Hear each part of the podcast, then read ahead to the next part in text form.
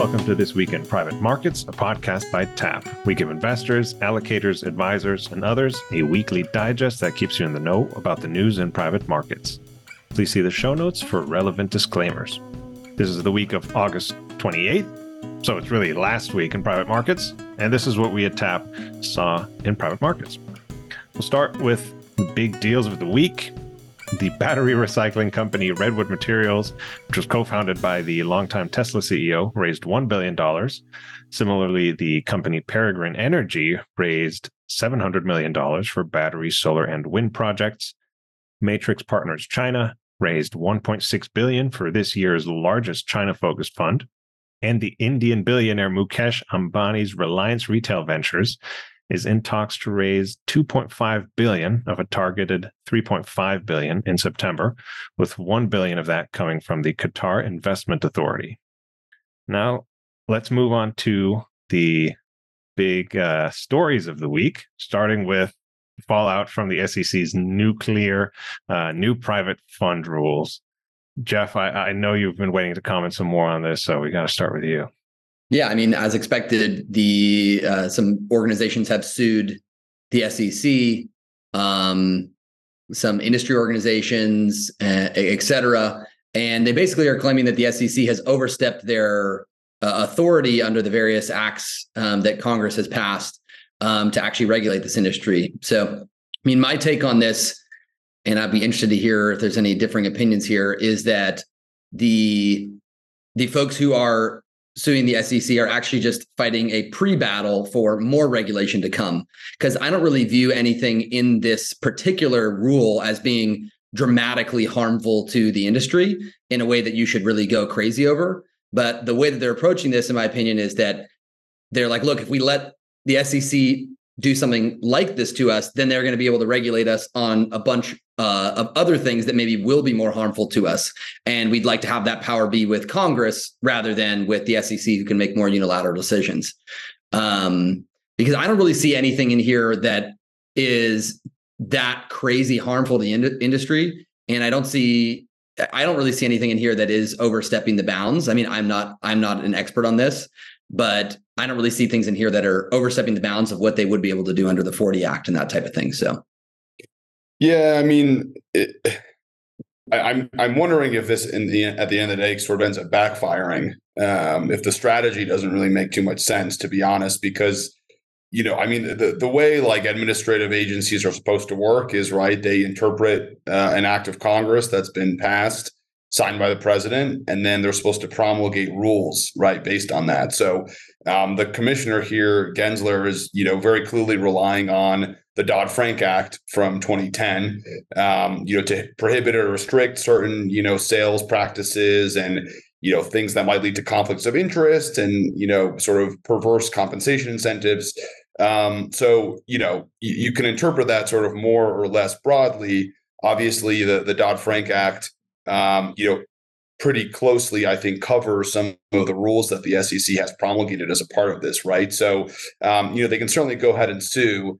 You know, I think the standard here is whether, you know, the actual agency's ruling is, you know, arbitrary and capricious.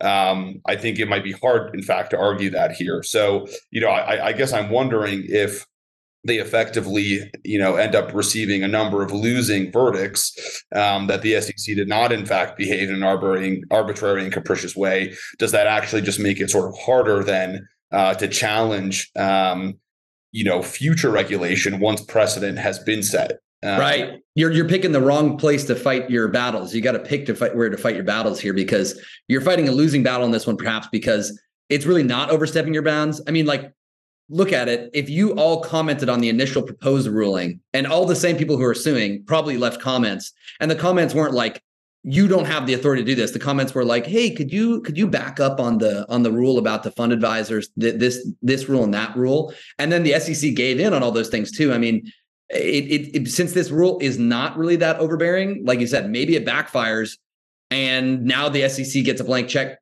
to do whatever they want to do in the future. Yeah, I mean, it just seems like they're trying to put a box around the SEC. You know, their concern should be, though, does this box, in fact, you know, is it restrictive enough at the end of the day? You know, if these cases set precedent that in fact the SEC can do X, Y, Z, well, then it's a very, very big box around what the SEC can do. And then frankly, they can act much more freely, citing who knows how many cases, maybe even Supreme Court precedent, in the next round of litigation, you know, following their next round. Yeah, but I seem to remember you predicting a couple of weeks ago that this would go to the Supreme Court and would perhaps get struck down by the Supreme Court. Are we turning That's around true. On that now? Look, I don't know, right? The Supreme Court is a political animal at this point, so who knows, right? I mean, restricting administrative agency power in some contexts is, you know, popular among a right-wing court, and in some contexts is very unpopular in a right-wing court, right? So, right. I mean, I think we'll sort of have to see how this plays out. You know, it's hard to tell. It's hard to tell at this point. All right, let's move on to another battle with the SEC. This time with Grayscale, and they have recently won at least the first step of their court battle with the SEC. A federal appeals court ruled that the SEC must review Grayscale's application to convert its Bitcoin trust into an ETF. Grayscale applied to do this a few years ago, but the SEC denied it because the company failed to show evidence that it could adequately protect investors against market manipulation and other wrongdoings like that. There's a number of other firms like BlackRock, Fidelity that have sort of floated similar ideas of creating Bitcoin ETFs. So, guys, is this the missing link to replace the dollar with Bitcoin? What do we think? Well, I don't know. The answer to that is outside of my purview. But I can say that, I mean, this is, you know, a very, very similar issue to the one we just discussed with respect to the private funds regulation. You know, the D.C. Circuit has actually here said the SEC, you know, acted in an arbitrary and capricious way, and frankly could not make an argument as to why, you know, Grayscale's, you know, application was denied and why it was not materially similar, I think, was their language to, you know, futures-based funds that they've approved previously, right? So I actually, you know, I think I tend to agree with this ruling. It's much more, at least with respect to how administrative law is supposed to work and arbitrary, capricious as a standard is supposed to work. This is just much, much clearer. You know, I think the SEC really did not meet its burden of proof here, you know, vis-a-vis futures-based funds.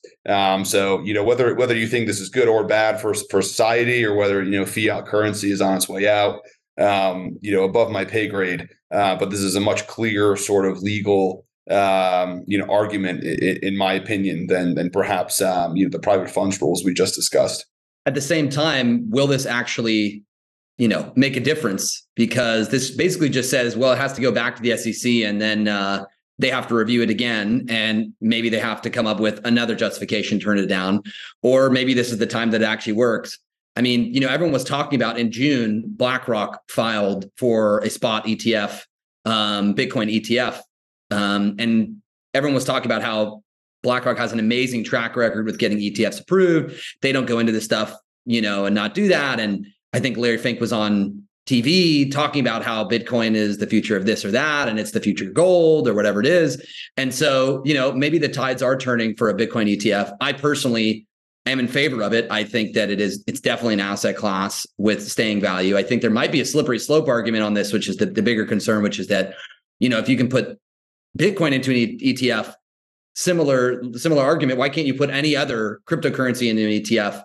And that's where it starts to get that you could have 1,000 ETFs blooming that are all crazy cryptocurrency that no one would trust to be in there. And once again, you know, you'd have a similar type of ruling that says, well, what's the difference between this one or that one? So I can see why they want to kind of hold it at bay. To me, Bitcoin has definitely met the standard of like, folks should be able to get into this. It is, you know, kind of an asset class similar to gold.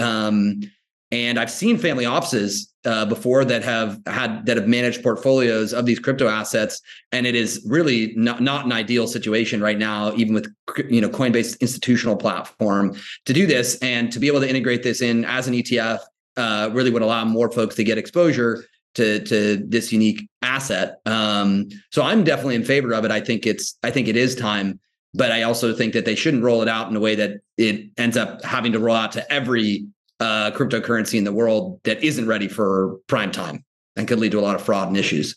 So what makes a Bitcoin ETF different from a Dogecoin ETF? It sounds like a joke, but it's a serious question. That's exactly what I'm saying. There is no difference that you could really point to on paper. Now, obviously, in practice, there's a huge difference. I mean, the difference is that Bitcoin is accepted as the standard, right? And that Dogecoin is not. Now, it obviously could flip at some point, but there's no reason why you'd be able to make a distinction between those two at a regulatory level, which means you might have to approve both, and you might have to approve a variety of other, even more shady, crazier ones that obviously is not a good idea to approve. So I agree, and I think that we should, hold at bay. At the same time, I think getting access, allowing institutional investors to have easy access to Bitcoin, which I do think is a legitimate asset. I think it's the one cryptocurrency that is a legitimate asset. I think it's important. One other thing I want to note here is that I always love checking this stuff. So, this got approved or this got, overturned. They have to relook at this at the SEC. They have to relook at this Bitcoin ETF. Well, there's prediction markets for these things now.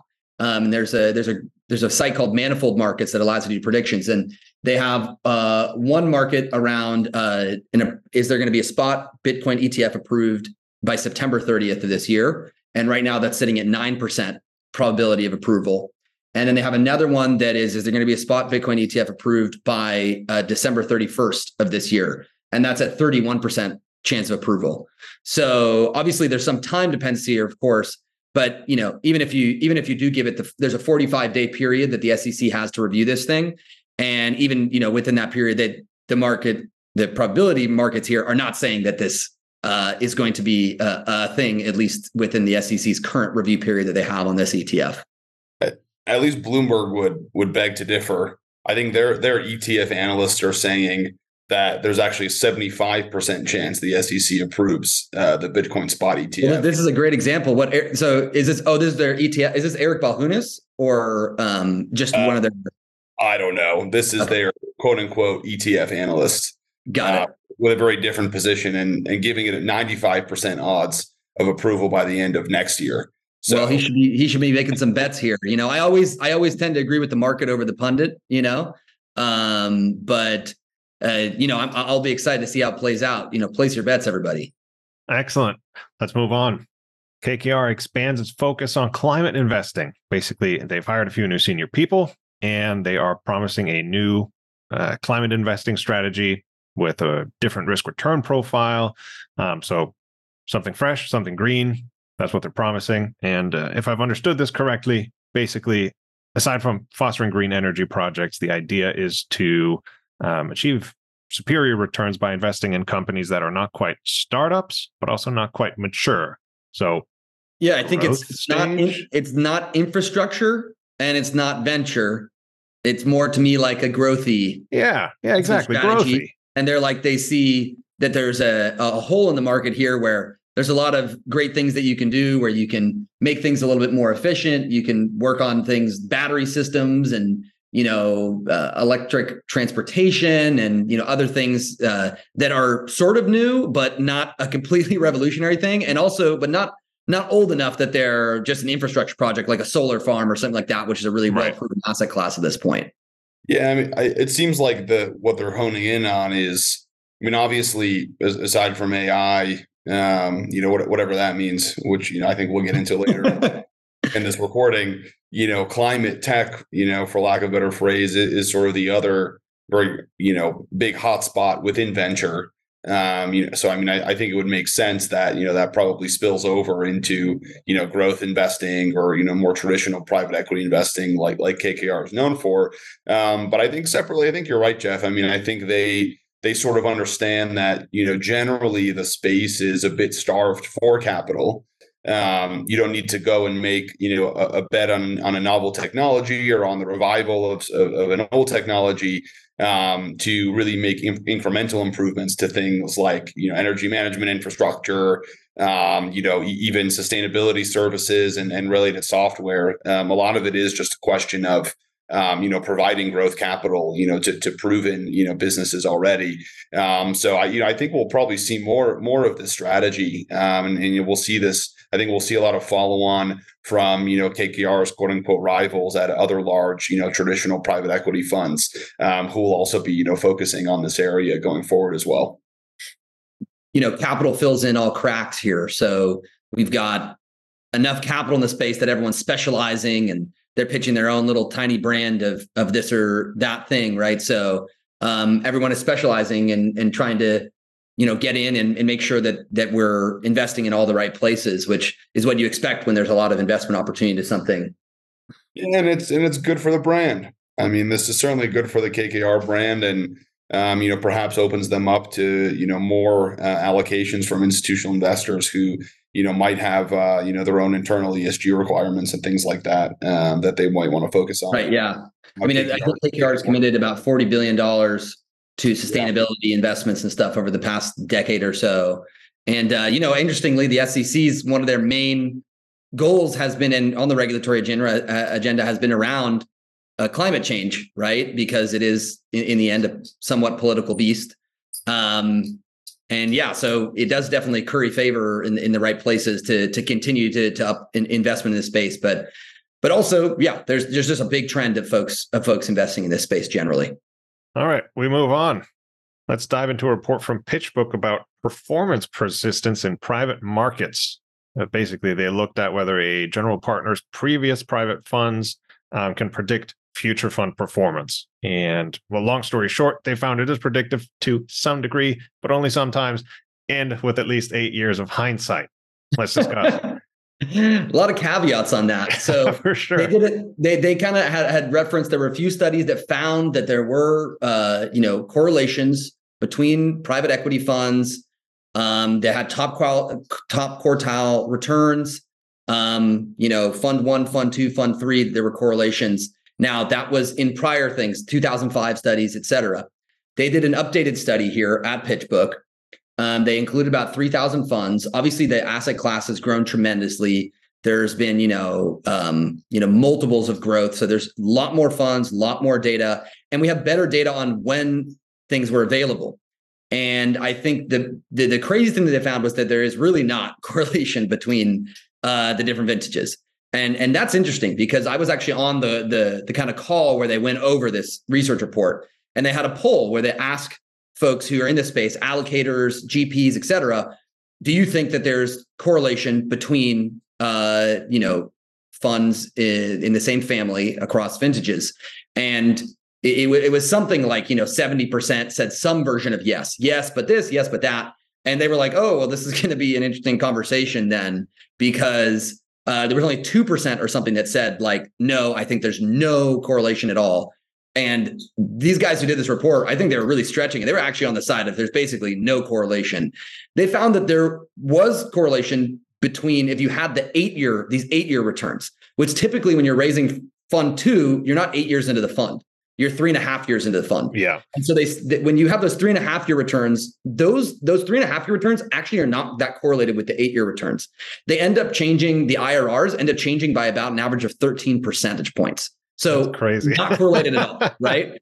So they end up changing a lot, right? And if you were investing based off of those 3.5 year returns, you basically have no ability to predict. They found that in real estate and in venture capital, you had a little bit more performance persistence over time, which kind of makes sense, especially in venture, as far as I know it, that there's actually just certain brands that are persistent over time that you actually just can't get access to. So it's not really about analyzing the track records. But then in private equity, it was just flat. And if you look at some of the dot plot, like the charts where they're doing these correlations, you can just eyeball it and you can see the R squareds on this, the correlations are quite low. It's pretty much just a random smattering. And I think this obviously has really huge implications for how allocators should look at it. And it's the type of research that, really led to the prevalence of index funds in public markets, right? Just finding that there's not much skill in this, or that all the skill gets competed away with fees. And that there was this performance persistence in this 2005 study. And then all the new studies, they cited a few, find that there's no persistence of performance.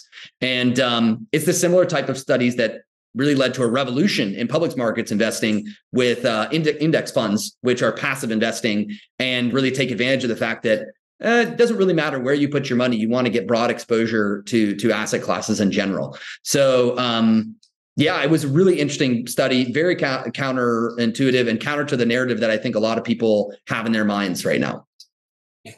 What does this mean, Jeff, for, you know, how people will think about, I mean, who knows if this actually ends up changing any behavior unless there's, you know, more and more research, I think, that sort of provides more of an overwhelming viewpoint that this is in fact the case. But I mean, I would think this is great for our friends at, you know, funds of funds managers, or at some of these, you know, private equity, you know, almost index funds, where you can invest across, you know, the top 50 or top 100, you know, buyout funds, credit funds, et cetera. You know, this is really great press for them. You know, I wonder if they'll see more, if they'll frankly just become more popular, you know, as this research, you know, perhaps proliferates. I mean, so that's one outcome. So one is that there were definitely several other studies that they said inspired them to sort of redo this themselves that also found that performance and persistence had eroded over time. I do think that fund to funds, obviously, it makes a lot of sense. I will say, surprisingly, they also found no persistence in fund to fund returns, as you can imagine. You know, they're more diversified in the first place. One thing I will say that is similar to public markets that you should find out of this is that, of course, the one that while you can't change the slope on the axis, you can change the intercept, meaning the fees. And you might find more push on getting lower fees. Well, if everyone is the same, and it is commodity, then maybe the thing you should really care about in the end, what really ends up making the difference for you, is getting lower fees on your investment, which is, of course, what happened in public markets when everyone decided that active investment wasn't the most important thing. They lowered it. The other thing I will say is that this obviously focused on funds that were fund families that had a lot of track record and history. I fully think that probably this type of efficiency, market efficiency, has not reached into the emerging manager asset class, into the small funds asset class. And so just like you would have in public markets investing, you should have folks who work at pension funds, who work these large places, who say, yeah, look, we've known for years now that it's not really mattering whether or not you're investing in Blackstone or Apollo, right? But when you start to go out on the fringes and you can have a diligence process that can underwrite you into a lot of smaller names, and you can be really smart about those names and know how you're going to work with those guys, then you can actually, you know, outperform the market. So I think that, you know, they did focus on 3,000 funds here. We all know that there's about 60,000 funds in the universe. And so there's a lot of other funds here that were probably not included in the study that probably still have this sort of inefficiency that leads to performance persistence. Excellent. All right. For our next story, the Swiss asset manager Vontobel is partnering. I don't know if I pronounced that in a Swiss way. I don't think I did. They're partnering with Portfolio Advisors to begin offering private market investment products for wealth management clients starting in September of this year. And apparently the offering is centered around a multi-strategy fund. It was much too melodious, Thomas, I think, your pronunciation. Maybe if it was, you know, Swiss-Italian. Yeah, Thomas, that's what I was leaning into, exactly. If it's Swiss-German, then Thomas probably has it right, you know, because he is German, so, after all. So, yeah, I mean, look, I feel like these stories are a broken record at this point. You know, I throw it in with, you know, AI impacting PE, which, you know, I think is coincidentally our next story. But, you know, yeah, AI, climate tech, you know, and throw in, you know, sort of the growth of, you know, wealth management, and, you know, directing, you know, sort of private markets efforts towards that, you know, that constituency. So, yeah, look, I mean, I think it's another player, obviously, in a country very, very well known for its wealth and management of that wealth. So, you know, certainly makes sense for them to partner, you know, with a, you know, a large asset manager like Portfolio Advisors, you know, who we, of course, know well and work with. And, you know, they have a very diverse offering across, you know, private equity, you know, in traditional buyout, you know, growth, venture, but also private credit, you know, private real estate, you know, to provide Vontobel. Maybe I don't even know if that's how you pronounce it. You know, clients, you know, the exposure to these asset classes. So, but come on. So this is a huge. Vontobel is $250 billion in AUM. So it's a large wealth manager. And are we saying that in the year, this is how much of a broken record it is, in the year 2023, that Vontobel did not have a private markets offering for its $250 billion in assets? Like that, I mean, I think it should be a point of embarrassment more than a point of pride that you only are releasing this now. I would secretly release this if I had no offering before this. So my hope is that maybe this is the next offering after all the stuff that they had helped their clients with before, but this is the first time they bring in house, something like that. But if all 250 billion of that had not gone into private markets at all, I mean, they should have been on this a long while ago if they weren't. So, but obviously good that they're catching up. Very good point. My guess is perhaps, there's a subsector of Vontobel clients who have always had access to private markets. Perhaps this is the masses over at Vontobel, which are probably still quite well off, who are, getting sort of programmatic access, for the first time. But again, who knows? I mean, perhaps the wealth management industry, across the pond, does not move necessarily as quickly, as it might in the United States with respect to these kinds of programmatic innovations. But, whether they're embarrassed or not, hopefully their clients will start to benefit from access to this as well. Yeah, this is the Swiss way, slow and steady and safe. It has seemed to work. I mean, it's true. They're going to get access to these investments. And these are the types of folks that really benefit from having sort of this index investing type of approach, right? They're just trying to get into this asset class and have someone who can construct a great index for them, which it sounds like kind of like that's what they're doing. They might have some customization around it, but in general, they're going to kind of maybe create, separately managed accounts or a customized fund to fund for each client that wants it. Seems like a great product that, frankly, every wealth manager should probably have something like this. So if you're a wealth manager out there, you should probably, catch up with if you're behind the Swiss wealth managers, you've got to be running a little bit faster. All right. Let's wrap up with the next theme in asset management. The Adam's hinted at it a couple of times here. He's already disparaged this topic a couple of times. So I don't even think we're going to get his comment on this AI story that we're about to cover next.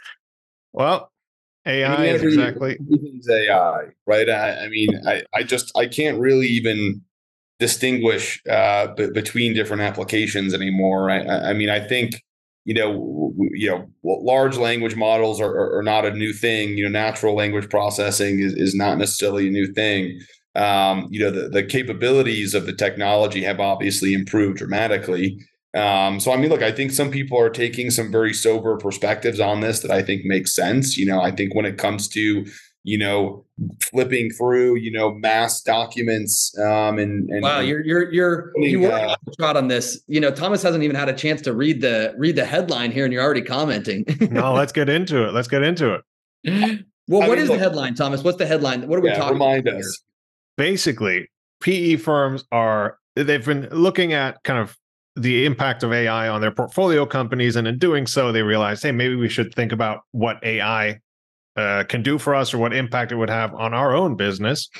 And some firms refuse to look at it. Some firms are just getting started looking at it. There are some firms out there that have already declared themselves sort of victorious over AI and as sort of, AI kingpins. I love that. That's like when Bush said, mission accomplished. On exactly. That's exactly what it's like. There's so many angles to this, like Adam was starting to talk about, there's whether you're just reviewing documents in an automated fashion or whether you're talking about cybersecurity, there's, or data access, there's really a lot here, a lot of detail. And we can start anywhere, but maybe we just let Adam connect on his rant. Oh my God! Well, I'm quite certain productivity will improve, incrementally. I mean, we have clients on the TAP platform who already have built their own proprietary software to sift through unstructured information and sort of pull out the diligence that they prioritize, and that does allow them to in fact review more deals.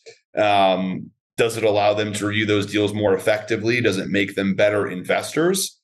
I don't know. That I think is really TBD. But overall, I mean, will it allow transactional processes, diligence processes to speed up? I think most certainly, and I think the tech will improve such that, diligence will improve and speed up as a process. Again, does it make us better negotiators, better deal makers? Does it make you a better investor at the end of the day? I think the technology is much too early, or the application at least is not there in my view. I think there are some within the private equity industry who certainly recognize that. I think the press tends to sensationalize, this coming AI revolution, which is really just kind of an incremental improvement. I mean, we used, software at all of my previous jobs to, sift through large legal documents as an example. I mean, companies like, DebtWire, Covenant Review, et cetera, companies that do help you read long, credit agreements, for example. This is really just kind of an extension of that. And I think it's a welcome extension of that as well. But let's not blow things out of proportion, I think, just yet.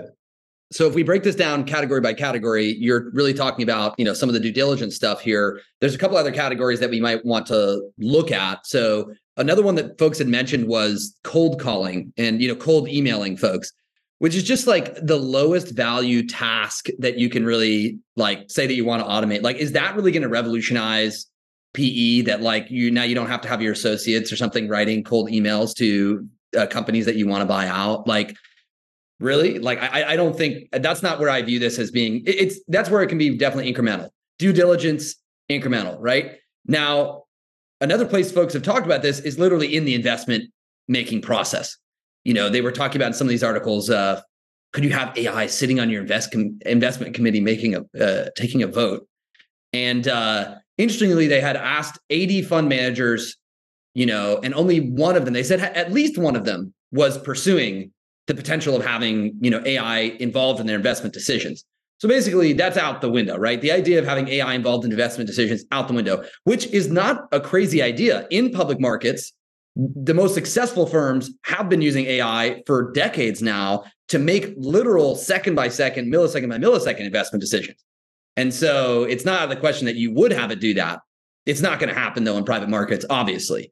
And then all these other little things are incremental. So I agree with Adam that, these things are incrementally important, not revolutionary to the industry. Mostly often what we're seeing is folks like BlackRock and Carlyle in their earnings reports, in their earnings calls, are mentioning the word AI because every time they say it, it boosts their, multiples by a half point each time. And so, we're getting a lot of hype around it. Yeah. But obviously that'll wash out. And I think it's starting to wash out pretty quick here. I think people are starting to get pretty sane on AI pretty quickly. Yep. That's at least how it feels in venture. Totally agree. Let's conclude there. This has been Last Week in Private Markets. Bye-bye.